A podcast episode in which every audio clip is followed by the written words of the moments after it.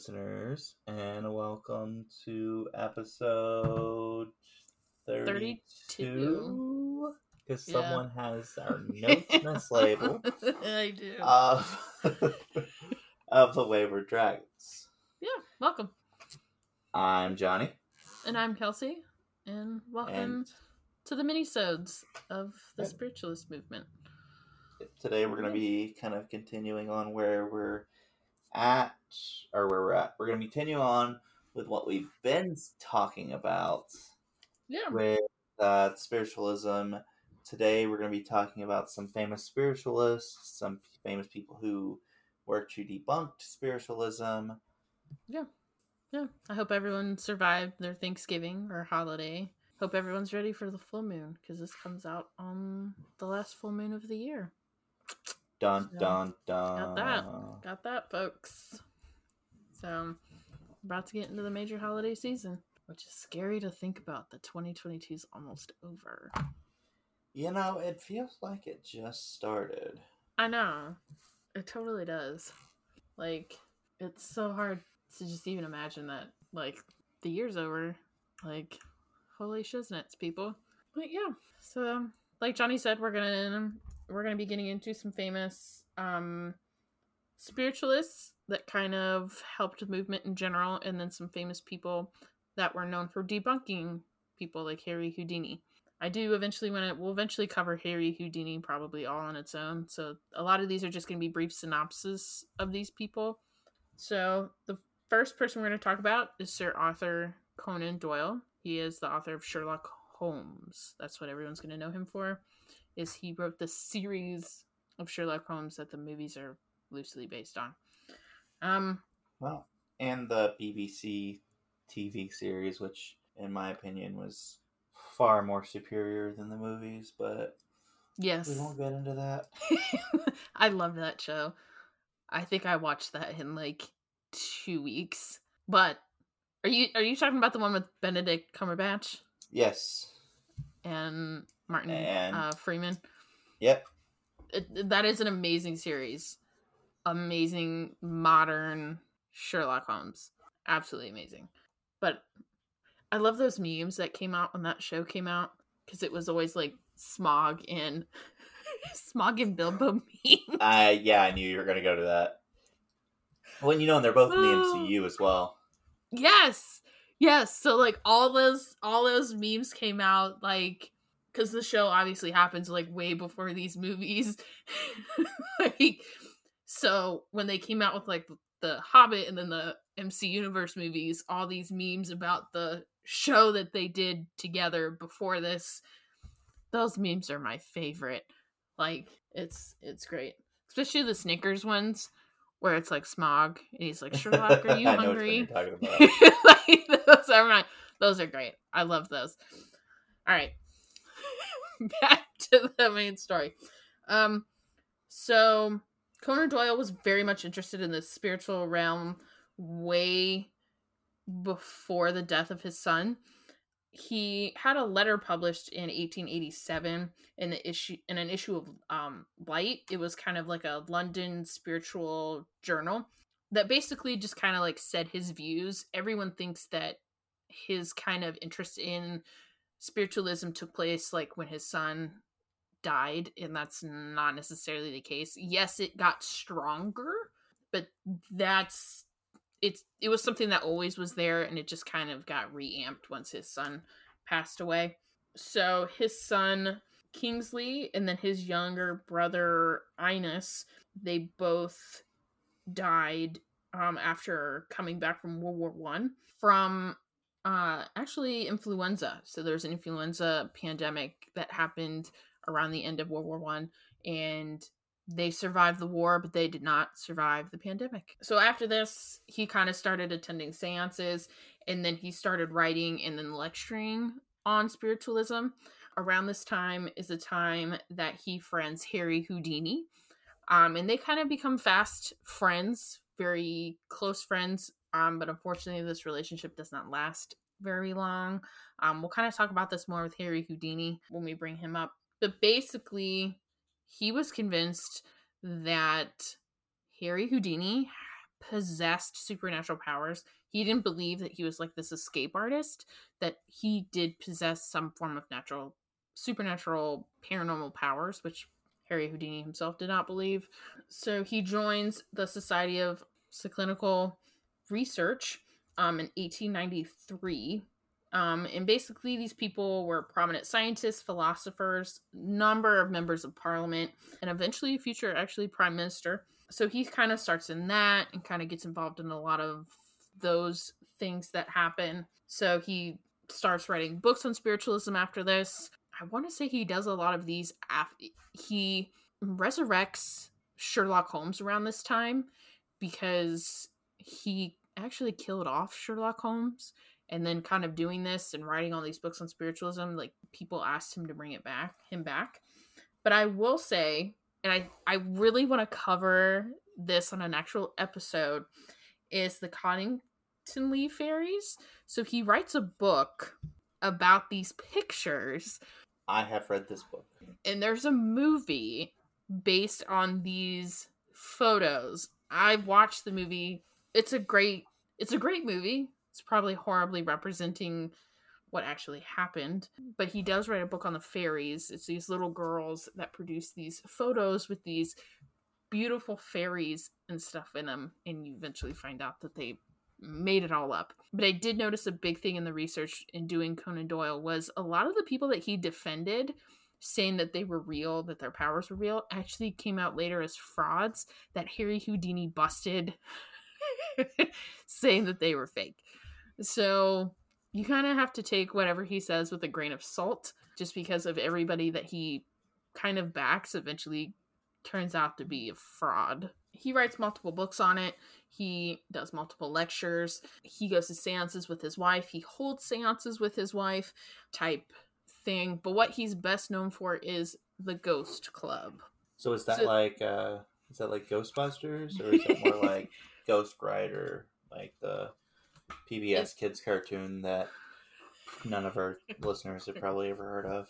I don't even know if you've heard of that. No, no. Oh, was, that was a that was a fun series with a group of kids. One of them found a ghost in a book, and the book the ghost didn't remember who it was, and so the ghost taught children how to read because he would rearrange letters and stuff and talk to them by rearranging letters. no. It was it was like a it was like a kids noir uh, series mixed with uh, learning words. Yeah, no. No. no. I would say they're more like Ghostbusters. So it's a paranormal investigation research organization. It was founded in London in 1862. It is believed to be one of the oldest such organizations in the world, even though the history of the club has not been continuous. Um, that's one thing I found with the Ghost Club and the couple of the other societies of like um like the offshoots of like the Society of uh, Cynical Research. There's like a m- couple offshoots that happen that those offshoots don't stay open continuously. The club is apparently still active and they investigate many ghosts and like hauntings. But the club has roots in Cambridge in 1855, where fellows at Trinity College began to discuss ghosts and um, psychic phenomenon. The one of the earliest investigations was the Davenport brothers and their spiritual cabinet hoax. The club challenging challenged the Davenport brothers' claims about contacting the dead, but the group continues to undertake practical investigations of uh, spiritual phenomenon, a topic back then that was in vogue, and they met basically to discuss paranormal topics.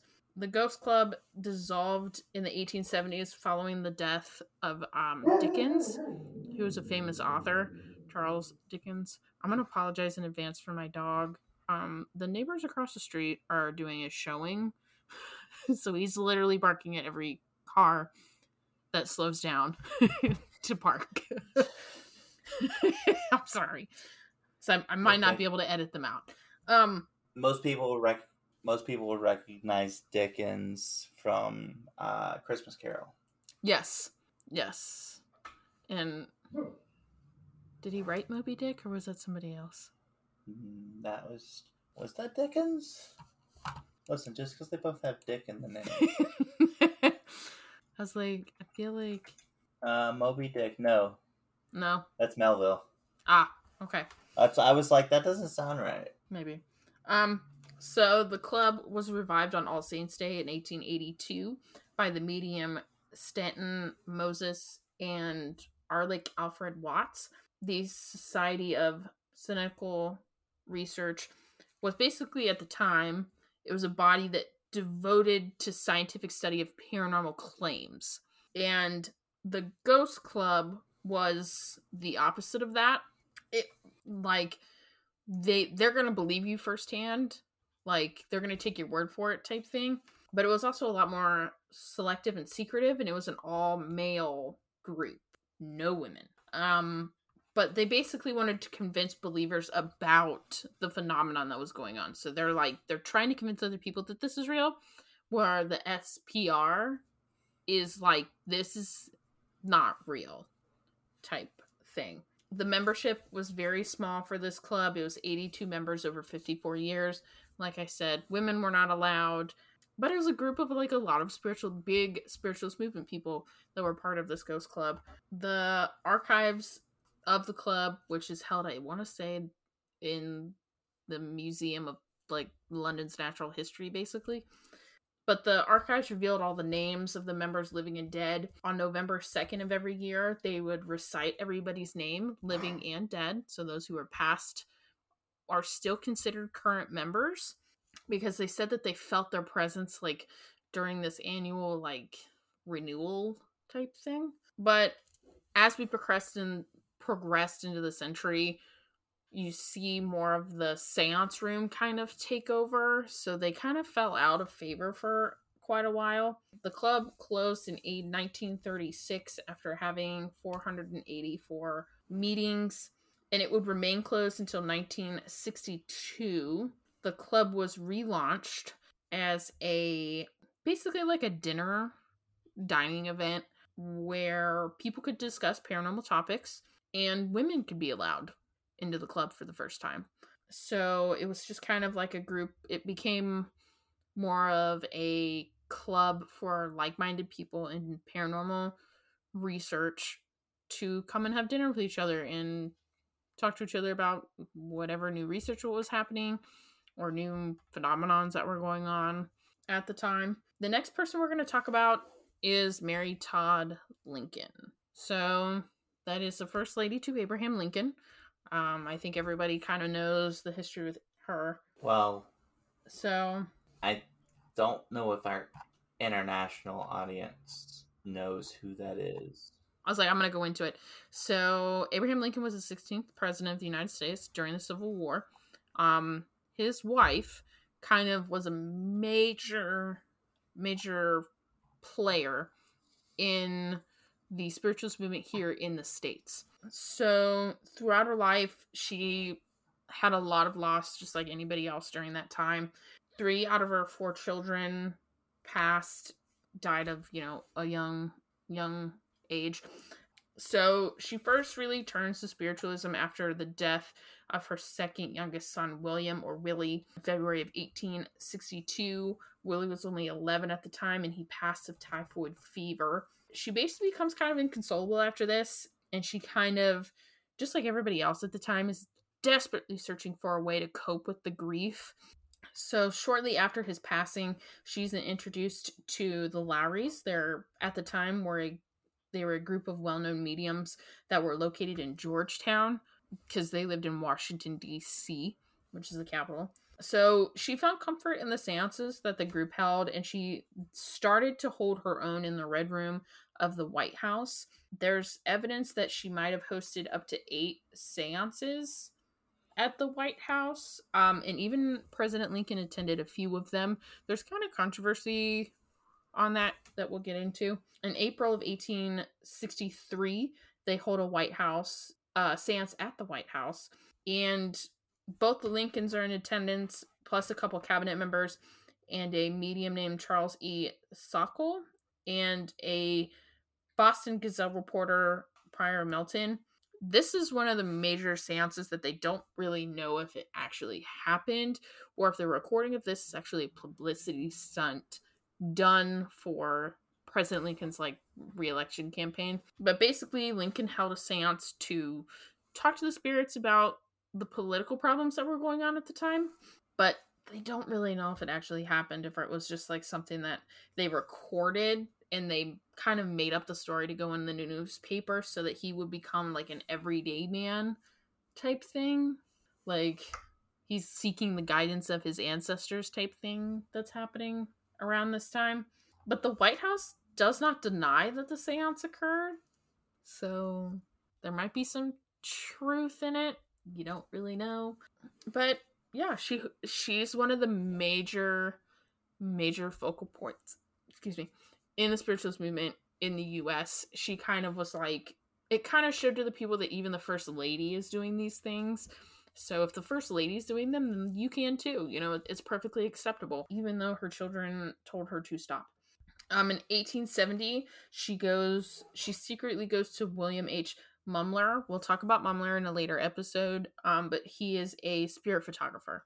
And there's the famous photo of Mary Todd Lincoln with her husband, with her husband's ghostly image standing behind her. But despite the fact that he is later accused of fraud, she requests for this photo anyway after he's been accused of fraud. She doesn't really care. But as the years progress, she stays with her only son, Robert. He's the only one that lives. He's the only one that makes it to adulthood. And he's very concerned about his mother's behavior. Um, in 1875, she he actually commits her to an asylum because she just won't stop. Like he kind of asks her to like back off. You're kind of acting like an insane person because she was just basically spending all her her money on mediums to talk to her her lost son and her husband. So I I get it wanting to be able to talk to them. I I I get it, but at the same time just like now you have to be very careful who you go to because there are a lot of frauds out there even today. Yeah, as someone who's, you know, lost sibling and multiple other family members, that definitely makes sense. Yeah. Like you want nothing more to talk to them again, but you have a lot of people that prey on people like that. So her son kind of is like, You're going into an asylum because you won't listen to me. The next person we're going to talk about is Thomas Edison. So he very much starts the whole technology going into ghost hunting and proving the phenomenon is real. He wanted to invent a an electric ghost machine and it would be able to detect the personalities of the dead.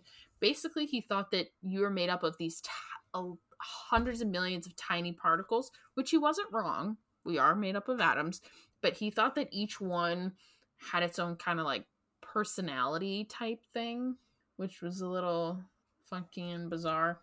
And that the the personalities as a collective could respond after death there's like an article that's released in Fo- Frobes at the time about the upcoming invention. No real invention or prototype is ever found, um, unfortunately. So we only know we can kind of speculate about it. But basically, he set up a photoelectric cell. Cell. It was with a tiny pencil of light coming from a very powerful lamp, and it obviously hit the light hit something else, and you would the ghost would manipulate the light um, it's no different than like the flashlight tactic that's we have nowadays, where you loosen the top of your flashlight to where it's barely touching that battery, and whoever you're talking to can manipulate the electric to barely get the battery on for the flashlight. Um, I did not know that was a thing. Yeah, yeah. Huh. It's it's easier for like yes no because you can do like you know, the two flashes for yes, one for no type thing. Um, yeah. Basically, the invention doesn't really happen, but earlier in his life, before this invention happens, he does become a part of the Theophos. Say that, please. Theosophical. Thank you. Society with Miss Helena Blavatsky that we've already talked about earlier.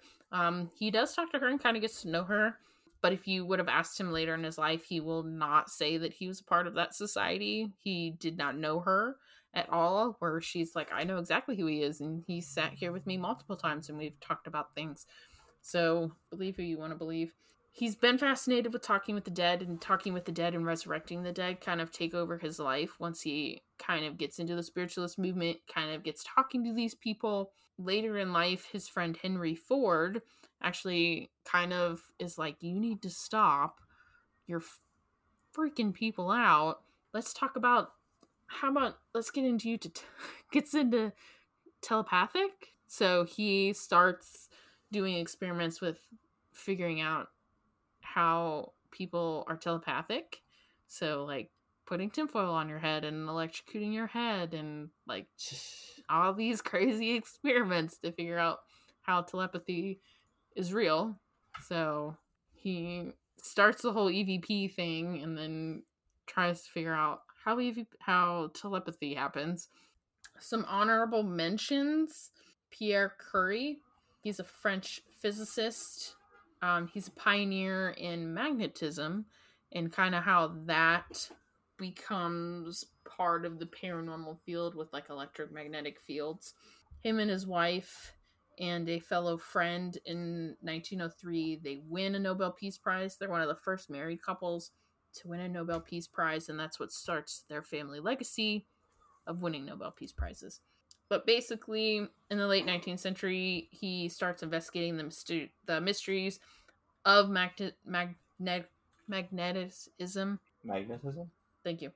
And then he becomes aware of like the experiments that are happening, um, spiritualist experiments that are happening across Europe with magnets. But he thought that there could be like a systematic way to go about investigating the paranormal. He did attend seances, and in he attended one of Eusapia Palladino in Paris in June of 1905. That is a whole fiasco with a lot of people that are involved in that. But he was there more as like to figure out how she was doing it type thing. Um, but his wife was actually a lot more into the movement than he was. He was just kind of there to kind of see how this was done, kind of almost like a debunker type role, almost. The next person we're going to talk about is John Franklin Gray. He was an American educator and he's one of the major pioneers in the US of homeopathy and kind of reamping and reamping that in the US. He was well known prominent spiritualist movement person in New York. He was a close friend of the Fox sisters actually and the Davenport brothers. So he's kind of talked about in the books that I've read on them. But basically, what he is known for is him and his wife would kind of hold a weekly dinner for all like the spiritualist people, the major people, head figures in this movement, and they would have dinner and talk about everything and talk about like major social issues that were also happening at the time, not just like spiritualist stuff. But that's kind of what him and his wife become known for is these dinners that would happen weekly and kind of reamping homeopathy in the US. So the next person I'm going to talk about is Victoria Woodhull. So we have talked about her before, and she is a major social figure in the US in the suffrage movement and she some people say she's actually the first woman that ran for president. Not real sure about that. Some people it depends on who you ask because she wasn't technically a candidate, but she ran. So I don't know how that happened. But she was an advocate for free love and freedom to marry, divorce, bear children, um, because having a ch- child out of wedlock was a, still a big no no at the time. And her viewpoints about a lot of different things kind of changed throughout her life. Like, she's kind of very much open to a lot of different ideas right now. And then later on in life, it kind of does a reverse she basically goes from rag to riches, rags to riches twice in her life for being a traveling magnetic healer before she joined the spiritualist movement in the 1870s. And then with her sister, Tennessee Claflin, she becomes the first woman to operate a brokerage firm on Wall Street. So that's how she gets rich the second time. She does have three marriages, um, which is kind of interesting. Um, to me, she gets divorced twice. But they're among the first women to found a newspaper called Woodhull and Claflin's Weekly. Um, that begins publication in 1870. But what she's known for in the spiritualist movement is she basically claims that throughout her life she is guided by Demosthenes. Demosthenes. She basically says that this Greek, he's either Greek or Roman person, guided her throughout her life um, and helped her make every single choice that she had to make. She he helped guide guide her. That's what she's kind of known for in the spiritualist movement is having a constant spirit guide. Like I said before, a lot of her views on a lot of different things changed. Um, we think her whole free love thing came from the infidelity of her first husband, um, Canning, and women at the time couldn't really divorce. Divorce was very much limited, and it was very much a scandal. I mean, this woman was divorced twice, if you can believe that, which is kind of unheard of. So she thought that women could just should be able to basically divorce regardless of where they how they felt about their marriage. If it was loveless and everything, she very much felt that, that they could leave that marriage. But later on in life, her view changed. So it, take how you want like I said before, she's known in the spiritualist movement for her constant spirit guide. Even though later in life, like she becomes super Christian and die hard religious, which is interesting because like later on in life, her views do a 180. But yeah, she gets kind of started in the spiritualist movement um, as a traveling clairvoyant and a fortune teller. Her father exploits her in a traveling car carnival show. She has always said that from childhood she's been guided and protected by spirits. She's also one of the people that kind of reamp homeopathic remedies and medicine in the US. Um, she teams up with the major doctor that kind of starts that again in the US. So those are the people that are just kind of major players in the spiritualist movement, kind of help it get spread, help it kind of become wider in the world. Um, especially Mary Todd Lincoln. She's one of the major people that kind of help it kind of steamroll in the US with her holdings. The first debunker we're going to talk about is Harry Price. He was a British researcher and author, um, but he's basically known for his investigations into cynical, psychical, cynical research phenomenon um, in exposing mediums. He's most like publicized investigation was the Borley Borley Rectory in Essex, England. But at 15, he founds the Carlton Dramatic Society. He writes plays, and one of the plays he actually writes about his own paranormal experience because he claims that he was haunted by poltergeist in a house that he stayed at at the time. But basically, like he even says this is an autobiography that like that kind of shaped his life. He starts to become an amateur amateur conjurer. He joins the Magic Circle in 1922 where he kind of has a long interest in stage magic and this is what helps him become the investigator into fraudulent people. That's one of the main things I've I have seen in this research is the fraudulent debunkers have a history of being a performer, a magician. So he joins the Society of Cynical Research, PSPR, in 1920, and he becomes known for debunking fraudulent mediums. And he does he does think that some people are genuine. And in 1925, he establishes the National Laboratory of Cynical Research as a rival to SPR. So he branches off because he felt like the mediums that he were he was testing should be paid. I mean, they they should be paid while they're being yes. tested, or they should be paid. No. So in 1927, he joins the Ghost Club, where he remained a member of it. He's one of the reasons why it reopens. He's the person that reopens the Ghost Club after it closes, and he's the one that decides that women should be a part of the club as well. He's also involved in the formation of the National Film Library, which is now known as the British Film Institute. And he is a founding member in the uh, Shakespeare Film Society.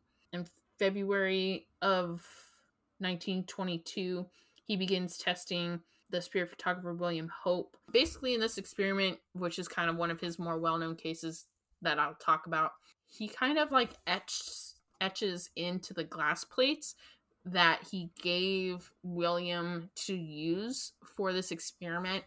And at the end of the um, experiment, he doesn't find like the watermarks that he's basically put on each plate. And he finds out that William switched out the plates before the experiment began. That's how he exposes him. But he also is in part of the investigation of Eileen Garrett, Rudy Schneider, Schneiden, Schneider, Helen Duncan, the Borley Rectory, Geoff, Jeff, Jeff, the Talking Mongoose. He's part of that. Um, Did you say G? Did you say Geff? Jeff, yeah, it's Jeff. you know, I don't need that nature. Geoff. Yeah. Um, the Brockton experiment, and um, a little ghost girl called Rosalie. So yeah, those are all the experiments that he's known for. The next person we're going to talk about is Frank Podmore. He's best well known as one of the most influential members of the Society of Psychical Research. Um, in his writings on spiritualism, more than once. I mean, his books are about like debunking people, but basically he gets tons of reviews, tons of great reviews for his books on his debunking because he kind of puts it in layman's terms so that everyone can kind of understand. Just like everybody else, he kind of he thinks that some people are real and some people are a lot of people are fake, but there's like 1% of people that are actually real. I'm not really going to talk about this, but there's a case of basically Miss Piper would have seances and he thought she was real for a really long time, but it came out later that she was fraud. Um, but basically, he was set up to believe that she was real, and kind of there's a lot of undermining in his investigation that happens. He was very critical of Miss Helena Blavatsky. He debunks a lot of people, and he, I love this. So he thought ghosts were telepathic hallucinations. Yeah. Yeah, sit on that for a second. I'm like, so we all are on this telepathic hallucination together. All right. All right. I could kind of get with it. So the next debunker we're going to talk about is Harry Houdini. So for those who do not know, Harry Houdini was a Hungarian American escape artist, magic man, stunt performer. You know, that that's what he's known for. Like Criss Angel and that fucking other dude. Like that's I forget that other dude's name. Um That fucking other dude. I don't remember his name. Where he like locks himself in ice. That guy. I have no idea who you're talking about. but basically, he's first noticed in the U.S. in a year in Europe on a tour that he's taking, where he calls himself Harry Handcuff Houdini. Um, where basically he challenges police to lock him up, and then he escapes from the locks. But basically, the longer he performs, the more extensive his escapes become. So we're talking you know, straight jackets underwater, holding his breath inside of a milk, a sealed milk can with water in it. Um, just crazy things, straight jackets type stuff. And then in the 1920s, he slowly turns his energy to debunking psychics and mediums. And this, this is where we're going to talk about the issue of Sir Conan Doyle, the issue that he has with him. So, like I said, all these people have had training in stage magic. So they know when people are like using sleight of hand type stuff. He was a member of the Scientific American Committee, which offered a cash prize to any medium who could ses- successfully demonstrate paranormal abilities. The prize was never collected. He would often disguise himself when he would go into seances. This is the one person I actually don't really have a lot of cases, like well known cases for, because he was legit on so many that there's no real like clear record of like how many people he debunked, but he said he like debunked hundreds of people. Event that leads up to his friendship with Conan Doyle kind of dissolving is after the passing of Harry Houdini's mother, Conan and his wife invite Harry over for a seance in their house. And like I said before, Doyle thought that Harry Houdini was like a very powerful spiritualist person. Harry Houdini's just like, that's not what I am. But basically, during the seance, whoever was, and I want to say it was Conan's wife, um, was doing spirit writing, which we'll talk about in the next episode. But basically, like the spirit is guiding you what to write, and Conan or whoever's doing spirit writing claims that he they are channeling the spirit of Harry Houdini's mother. And Harry Houdini always claimed that he loved two people in his life, his mother and his wife. And the problem that Harry had with this is his mom did not speak English and the writing was coming out in English. And he's like, This can't be my mom because my mom legit knew no English. So that that's the main event that happens between him and, and Conan Doyle that kind of dissolves their relationship. It becomes a very public ending the two of them, where it's very much in the papers and stuff, because Conan Doyle just won't let shit go. Harry Houdini does start to write a book about the supernatural. He hires H.P. Lovecraft and his friend C.M. Eddy Jr. to write basically a book about debunking religious miracles, and it was to be called The Cancer of Superstition. Basically, Houdini had asked Lovecraft earlier to write an article about astrology, which he paid him $75 for, which is the equivalent of almost $1,200 now. However, the article does not survive, but there is a detailed synopsis for cancer that does survive from Lovecraft's like notes that we have. So we know that there were details to write it. Just don't know if it actually made it there. But basically, like Harry Houdini kind of leads to a lot of modern people exposing a lot of stuff, like Penn and Teller. So those who don't know, they have a show where they debunk magicians. Like they show you how it's done. If you've never watched Penn and Teller, I would suggest watching them because they're funny. Because it's like uh, oh, Jay and Silent Bob, where one of them doesn't talk. Basically, he Harry Houdini investigated hundreds of spiritualist people over his 35 years that he was investigating people. He used a lot of his street smarts and his magic, stage magic, to kind of debunk people. And it's funny, about six months after his, so six months before Harry Houdini dies, he's actually, he was actually in front of Congress proposing a bill that it would be a federal crime to be a medium because he felt like mediums, all mediums were frauds. Didn't matter who you were, but all mediums were frauds. But he unfortunately, the bill does not pass committees. So Hereward Carrington is the next person we're going to talk about. He's a British born American investigator, psychic phenomenon author, joins the American Society for Psychical Research in 1907. But basically, he's just known for debunking people. His most well known case is of Eusapia Palladino. He's part of the huge committee that goes to Italy to or Paris to debunk her, and he actually goes back twice because they investigate her twice because he feels like she's cheating. He comes out with a couple books about this debunking people, um, where he debunks like slate writing, table turning, um, and stuff like that. He just just like everybody. He felt like a lot of people were fakes, which he wasn't wrong. But honestly, he's best well known for for his weird diets that he did, like the whole like caveman diet that's popular. That was popular a couple years ago, where he basically the Paleolithic diet. Yep. Yep. So I was like, what caveman? you know, where they eat cavemen. Where they eat like nuts and twigs and nuts and shit. But honestly, that's kind of what he's best well known for is that is his weird diets, veganism, and stuff like that. So yeah, those are some well-known spiritualist movers and shakers, and then a lot of famous debunkers. You hear a lot about the debunkers, um, because unfortunately a lot of people were fake back then. Not like anything's changed, but that's a story for another day.